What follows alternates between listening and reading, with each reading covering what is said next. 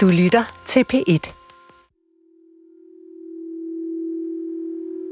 Jeg hedder Mariette Pryshelle, og jeg er forfatter. Jeg havde en søster, eller jeg har en søster. Jeg er altid i tvivl om, hvad jeg skal sige. Hun døde for 13 år siden. Øh, og mit forhold til hende har altid været svært.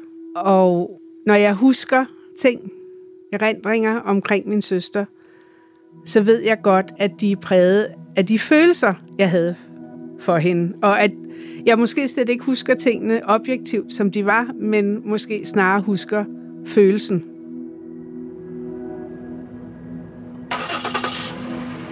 Et af de allerstærkeste eksempler, jeg har på det, er en gang, jeg var med min søster øh, på sommerferie på Langland. Jeg er vel seks år.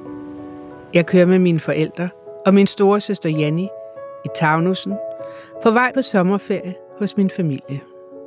Over færgen ved Korsør, over bakkerne på Langeland. Alt er grønt og kurvet, også kirkegårdene.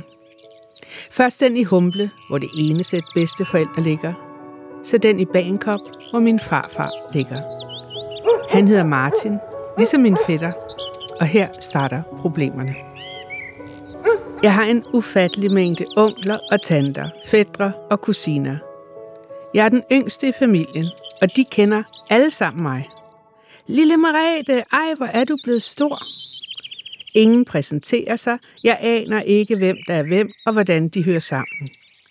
De myldrer ind og ud af husene. Alle har travlt. Der er frokoster, middage, en gris, der skal slagtes, sild, der skal renses. Og jeg står forvirret og sky. Min store søster derimod, hun skinner.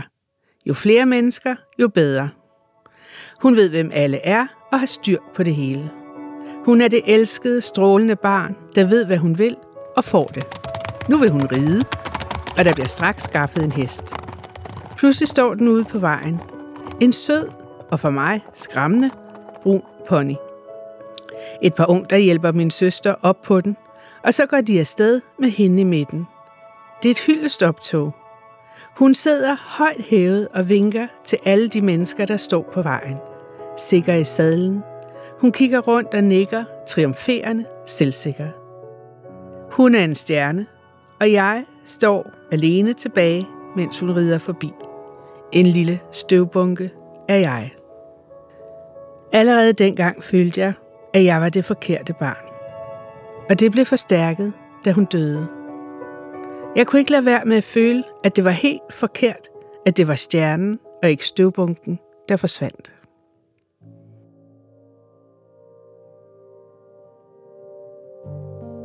Forfatter Merete Pruselle skriver for at få ting på plads. Det er altid, når jeg skriver, at jeg forstår tingene. Minder, erindringer, tanker, det er ligesom bundfælder sig. Meretes forhold til sin søster var gennem barndom, ungdom og voksenlivet præget af en dyb kløft mellem de to. Man skal jo elske sine søskende, men jeg elskede ikke min søster.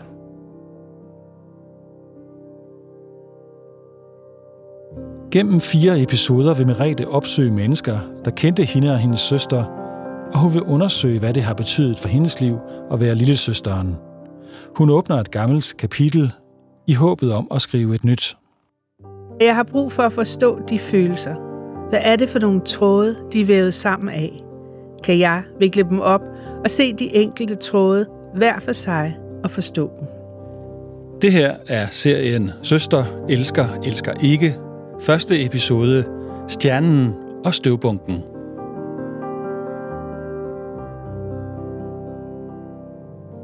Jeg vil gerne dele denne her fortælling med andre. Selvom det er svært, selvom jeg kan synes, at det er nok meget selvoptaget. Men vi er jo alle sammen et selv, der løber rundt med vores følelser og problemer. Indimellem far vi vild i dem, indimellem kommer vi ud, og jeg vil gerne dele min rejse med andre. I håb om, at man kan spejle sig i den, genkende sig selv, eller hvis man ikke kan genkende sig selv, så kan man måske genkende sin søster.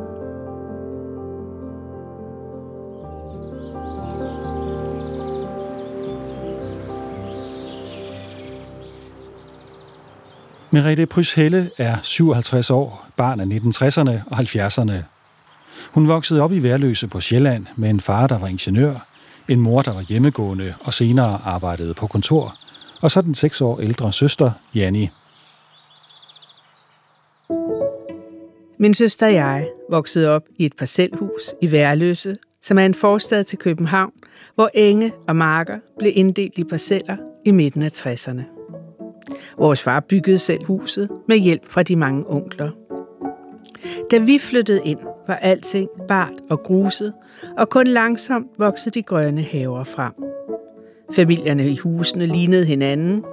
Faren var ingeniør eller kontormand eller tandlæge. Næsten alle møder gik hjemme og passede de helst to børn. Det var den nye middelklasse, der havde kæmpet sig op ved hårdt arbejde til et liv, de kun kunne drømme om som børn i fattige hjem. Alt var nyt. Og fællesskabet skulle findes og defineres i de nye omgivelser, hvor man ikke som på landet var afhængig af hinanden. De to søstre udvikler og uddanner sig i forskellige retninger. Janni bliver læge, mens Merete er humanisten i den naturvidenskabelige familie, den der læser litteratur og bliver forfatter.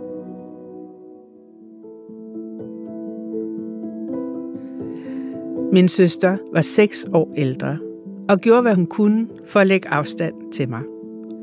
Hun var den fornuftige og ambitiøse. Mens jeg tullede rundt i et hjørne, eller lå i haven og drømte om, at det der jægerflyene fra flyvestation Værløse ville brage igennem lydmuren over mig. Hun blev hurtigt voksen, blev gift, fik tre børn, tjente penge og havde et flot hus i Holte, mens jeg var besætter, var i kvindebevægelsen med kvindekærester og boede i kolde, urenoverede lejligheder på brokvartererne i København.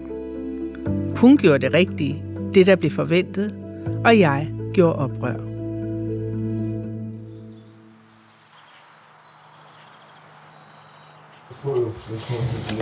Øh, ja, jeg står her i mit barndomshjem, som flyttemændene er ved at pakke ned. Og jeg står i badeværelset. Jeg har gemt mig lidt. Flyttemændene.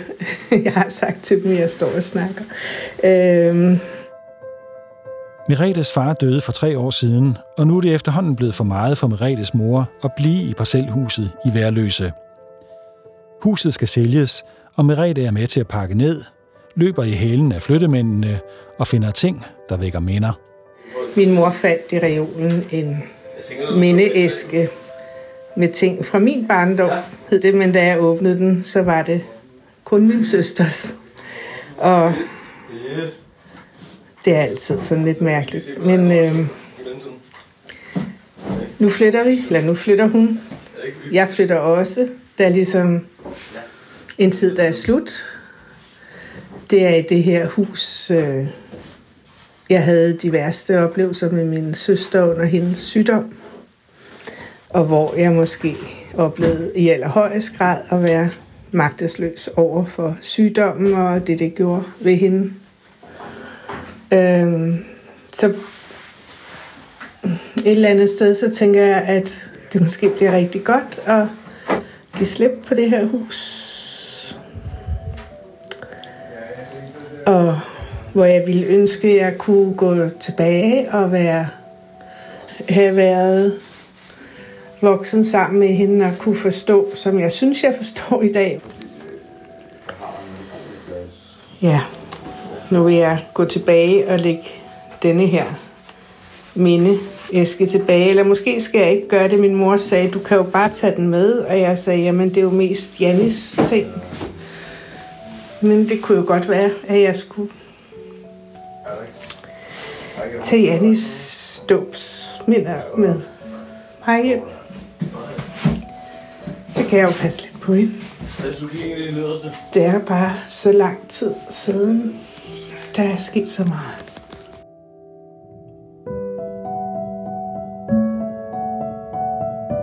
Da jeg stod der i badeværelset i mit barndomshjem, gik det op for mig, hvor stærk følelsen var af at være forkert, lukke ude, ikke passe ind, bare være en lille bunke støv.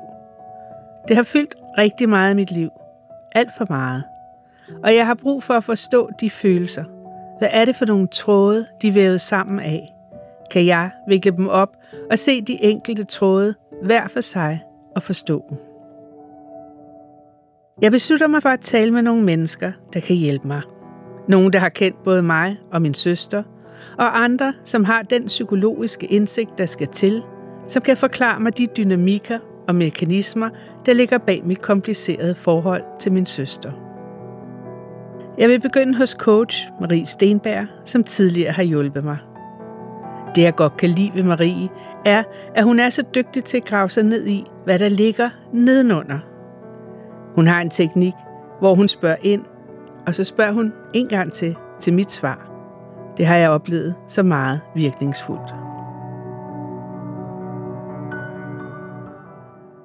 Ja, øh, det er længe siden vi to har set hinanden. Det er det. Og jeg har været her hos dig i vel snart tre år. Men noget vi aldrig har talt om, det er min søster. Ja, det er hende, der er død. Og hvad er det, hun hedder? Janni. Janni. Og hvad og døde hun af? Hun havde en ubehandlet sklerose, hun havde haft i um, en 10-12 år. Og hun mente selv, at øh, det var en, en slags flåtsygdom, hun havde. Altså hun havde ikke nogen sygdomsindsigt, mm. så hun blev heller ikke behandlet. Hun nægtede at tage medicin. Og det værste er, at allerførst, hun var jo selv læge, allerførst de allerførste symptomer, der var hun gået til lægen og sagt, jeg tror, jeg har sklerose. Og lægen havde affaret hende og sagt, nej, det har du ikke. Vidste du egentlig godt, at hun var, altså havde fortalt hun dig det? Jamen, hun fortalte jo om symptomerne. Ja. Øh, først startede det med synet, og så kunne hun jo ikke gå, og det var jo tydeligt, at hun ikke kunne gå. Og øh, hun øh, lavede så denne her fortælling om, at det handlede om, at hun skulle gennemgå en spirituel rensning og tilbage og være baby og lære at gå en gang til. Og jeg ville have, at hun gik til lægen og blev undersøgt, fordi hun ikke kunne gå, og jeg mente ikke, det var rigtigt med denne her forklaring. Mm. Og det vil jo sige, at der var en masse afmagt, mm. fordi hun var jo en utrolig stærk person. Mm. Meget karismatisk, meget stærk, meget stærkere end mig. Og det var også det der med søskende. Jeg var jo den lille, lille søster. Jeg var den, som ingen tog alvorligt. Den, som bare blev skubbet til side, fordi det egentlig handlede om hende. Alt handlede om hende. Var det noget, hun skabte, eller var det noget, du... Altså, hvordan ved du, alt handlede om hende? Ja, fordi det gjorde det. Eller, altså, det, det, det var hende, der altid strålede. Hende, der sådan fyldte hende, folk kendte.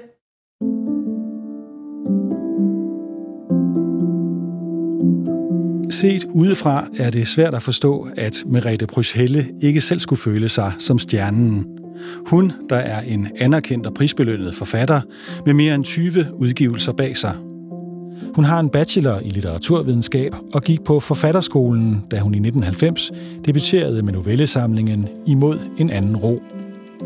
Hun har skrevet børnebøger og ungdomsromaner, radiospil, digte, krimier og meget mere – i 2016 fik hun sit store gennembrud hos læserne med romanen Folkets Skønhed, som i årene efter toppede bestsellerlisterne, og som hun modtog boghandlernes pris, De Gyldne Lauerbær, for.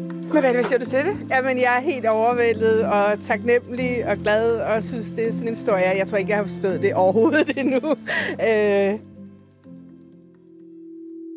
Et gennemgående tema i Merete Prys Helles forfatterskab er interessen for virkeligheden. Jeg tror grundlæggende, det der altid har interesseret mig, det er, hvem er vi, og hvordan bliver vi til det? Hvor meget har vi en indre kerne, som altid vil være den samme, uanset miljø, klasse, historisk tid osv., og hvor meget er vi påvirket af alt det omkring os?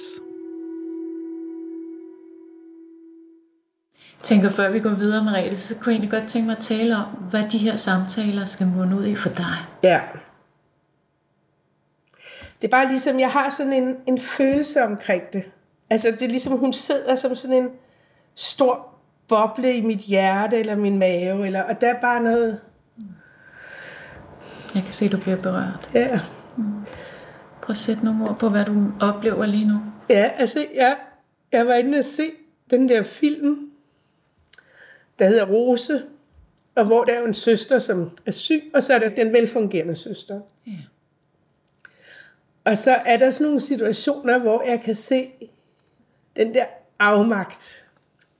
Og det der med, at man står på siden, og man, man ved ikke, hvad man skal gøre. Jeg er inde og se filmen Rose. Det er min veninde, der spiller hovedrollen, så jeg har hørt meget om optagelserne, der blev indspillet både i Danmark og Paris midt under den hårde covid-tid. Så først ser jeg nok mere bag filmen, mens jeg ser. Og først langsomt går det op for mig, at portrættet af hovedpersonens søster kunne være et portræt af mig. Hvordan hun står ved siden af sin søster, fuld af gode intentioner. Hun har en forestilling om at kunne give omsorg og gøre en forskel, men sygdommen er større og mere besværlig, end man lige kan håndtere. Jeg genkender magtesløsheden hos søsteren, hvordan hun igen og igen ikke lever op til sine egne idealer. Men også, hvordan hun hiver sig selv op ved hårene og prøver en gang til. Jeg er rystet, da jeg går ud af biografen. Det er som om Nils Arden Oplev har sat et spejl op foran mig, og jeg ser noget i det, jeg i årvis har undgået at se. Lag på lag af komplicerede følelser, der trækker fra barndommen ind i voksenlivet. Jeg tror, der er en masse smerte inde i på alle mulige niveauer. Mm. Både fra det, der var i barndommen, og så hendes sygdom og død. Som er ubearbejdet faktisk. Og jeg tror jo på, at ubearbejdede følelser, det, det er noget skidt, ikke? Ja. Og så har jeg jo også valgt at gøre det her, ja. hvor, hvor vi deler det med, med lytterne, at, øh, mm. at jeg tror jo ikke på den måde, at jeg er noget særligt. Altså jeg tror, at, at der er så mange mennesker, der er formet deres, altså søskende relationerne former os. Hvis vi er ene børn, er vi formet af, at vi er ene børn. Hvis vi har, hvor er vi henne i søskende rækken, og hvordan er de andre? Øh, og, og det er ligesom, det er jo ikke altid så fint at tale om, fordi man skal jo elske sine søskende. Ja. Men jeg elskede ikke min søster. Ja. Altså, og, og, øh, og det er jo svært, ikke? Og samtidig så prøvede jeg at være der for hende, da hun var syg, men jeg var der heller ikke helt. Jeg svigtede hende også, føler jeg. Altså, så det er jo sådan... Det er en vigtig snak også at tage her i den første samtale mellem dig og mig, Mariette. Det er faktisk, hvad kan vi forvente, når vi arbejder med emotioner og følelser? Øhm, og mit perspektiv er, at vi er mennesker, og derfor har vi følelser vi mennesker har et liv med minder, der vækker følelser. Og det kan vi ikke bare fjerne, ligesom vi kan alt delete noget på en computer, eller smide det skraldespand på computeren. Men det vi kan gøre, det er at tale om, at det er et menneskeligt vilkår. Og så kan vi opdage, hvor i vores liv de følelser lige her og nu vokser sig så store, at det påvirker vores relationer, det påvirker vores liv. Og så kan vi i stedet for at ville fjerne følelsen, det ville være dejligt, hvis vi kunne, det kan vi sjældent, så kan vi blive rigtig gode til at registrere den, observere den, acceptere den på en ikke dømmende måde, vide, hvor den hører til, hvilken hylde kan jeg lægge den her følelse, og så finde ud af, hvordan vi kan gøre noget andet, som fører os mere i retning af det, som nu er en gang vigtigt for os. Og det, du har beskrevet her, det, det der er vigtigt for dig, det er frihed. Frihed på forskellige planer. Frihed til at kunne være den, du er i de relationer, du har. Og så finder vi ud af langsomt, om de følelser, der kommer fra de minder med din søster, om de fører dig tættere på mere frihed eller længere væk. Og på den måde har vi faktisk mere fokus på adfærd, der kommer af følelser, mere end at vi egentlig vil have følelserne væk. Fordi at have følelserne væk, i min optik, vil det være øh, så vi, har vi lige så sat dig op til at mislykkes fuldstændig. Mm. Fordi vi kan, vi er mennesker, vi føler. Mm. Ja, men det er meget sjovt, fordi sådan helt konkret lige nu, min mor, hun er ved at sælge mit barndomshjem, hvor hun har boet i 54 år, og har købt en ny lille lejlighed, efter min far er død. Det er blevet for meget for hende. Alt er fint, men det er mig, der har den. Altså, det er mig, der gør alt det praktiske, jeg står for alt, alle underskrifter banker, det kan min mor ikke finde ud af. Mm. Og, og der sker noget der, fordi havde min søster levet, så havde det jo været hende, der havde gjort det. Ja. Og jeg havde bare tullet rundt i baggrunden. Ja.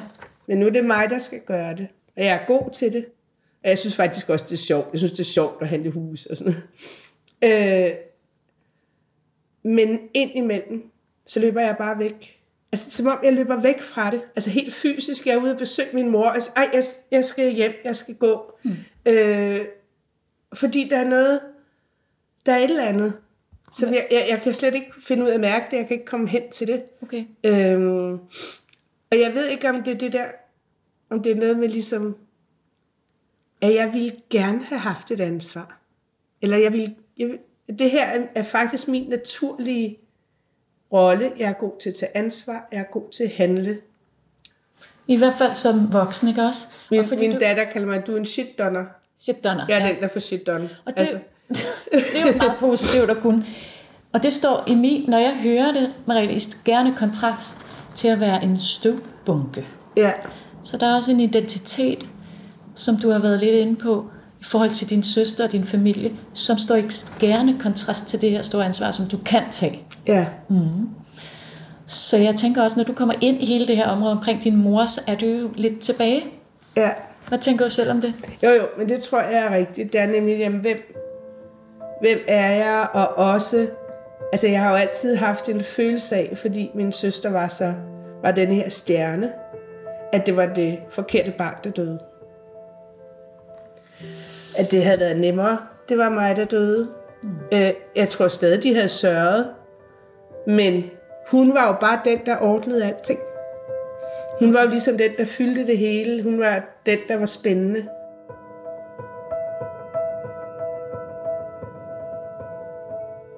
Meretes søster var en af Danmarks mest kendte læger i 1980'erne og 90'erne. Janni Helle var også forfatter og redaktør af brevkasser i diverse dag- og ugeblade, samt i tv-programmet Elevatoren. Hun blev rost for sit mod og var ifølge eksperter med til at ændre tv-mediet. Som noget nyt i datidens mediebillede gav hun danskerne råd om blandt andet sygdom og sundhed, parforhold og kvindeliv. Ja. Når du fortæller det, så gør det ret stort indtryk på mig. Når, når du fortæller, at det var dig, der skulle have været død i stedet for hende. Hvordan har du det med det? En ting er ord, men hvordan har du det egentlig med at have været den? Ja. At tænke de tanker. Men det- jeg har jo sagt det flere gange. Jeg har også sagt det til min mor, men jeg har aldrig måske gået ind i de følelser, der er bagved. Jeg har bare ligesom... Mm. Min mor siger selvfølgelig, det er ikke rigtigt. Øhm, men et eller andet sted, så tror jeg, at det var rigtigt. Altså, men vi har jo de her familiedynamikker. Ikke? Der er de her familiedynamikker. Og, og hun var motoren. Hun var en motor i familiedynamikken. Og jeg var øh, en, en pyntegenstand, eller et eller andet. Så når motoren går i stå, og der er bare pyntegenstanden tilbage, så er det jo klart, at det er sværere, end hvis det er pyntegenstanden, der dør, og motoren fortsætter. Det er nogle beskrivende ord, du kommer med. Øhm, og jeg, nogle gange, når jeg sidder og lytter, og også som måde, jeg arbejder på, er, hvordan er det, vi taler om vores liv, og hvad er det for nogle betydninger, vi har tillagt det. Og du kalder hende for motoren, og dig for en pyntegenstand. Altså, der er nogle virkelig stærke billeder, som siger meget om, hvordan du har følt, at det var. Og det gør indtryk på mig, når du så fortæller, at du skulle måske hellere have været død end hende. Men jeg får også lyst, lyst til at begynde sammen med dig at undersøge, om der var nogle andre historier, vi kunne fortælle om den dynamik. For det lyder også som om, at det er en meget fasttømret historie. Mm. At det er sådan, det var. Ja. Så har du lyst til sammen med mig at undersøge, du ved, tage en stor projektør og prøve at lyse nogle områder op, som måske ligger lidt i mørke, som kunne fortælle nogle andre historier, end at hun var den stjerne, og du var den lille støvbold. Ja. Der ligger faktisk enormt meget interessant arbejde i at belyse nogle andre perspektiver, som, du, som kommer til at ændre følelsen inde i dig højst sandsynligt. Hvad tænker du om det, Marie?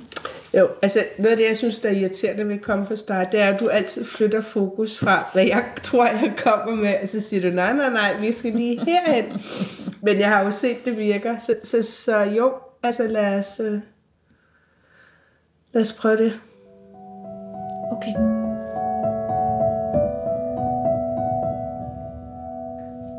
Så hun gør det igen, Marie. På sin venlige og insisterende måde siger hun mig imod. Siger, at jeg bliver nødt til at se på tingene fra andre vinkler for at komme videre. Det lyder så simpelt, som noget vi alle kunne sige til hinanden over en kop kaffe. Prøv at se på tingene med andre øjne. Men det er det modsatte af simpelt. Jeg kan blive forskrækket over, hvor dyb en fure min selvforståelse er pløjet ned i mit indre med. Jeg ser mig selv som den stakkels søster, der altid blev afvist, i stedet for at se på min betydning for familiedynamikken. Jeg ved, det bare er at gøre, som Marie siger. Så for at forstå, hvad der er på spil i denne her søskende relation, vil jeg opsøge nogen, der kan hjælpe mig med at se de her andre perspektiver. Jeg vil tale med en, som ved en masse om, hvad det vil sige at være nummer 1, 2, 3 og 4 i søskendeflokken. Hende, jeg vil tale med, hedder Margrethe Brun Hansen og er psykolog. Jeg håber, at hun vil få mig til at forstå mere om, hvad min søster har betydet for, hvem jeg er. Altså, øh, du kan jo ikke ændre det, der har været, men du kan jo prøve at forstå, hvad det er, der er sket. Så siger du, at man som lille søster kan simpelthen blive ved med at have en længsel efter noget.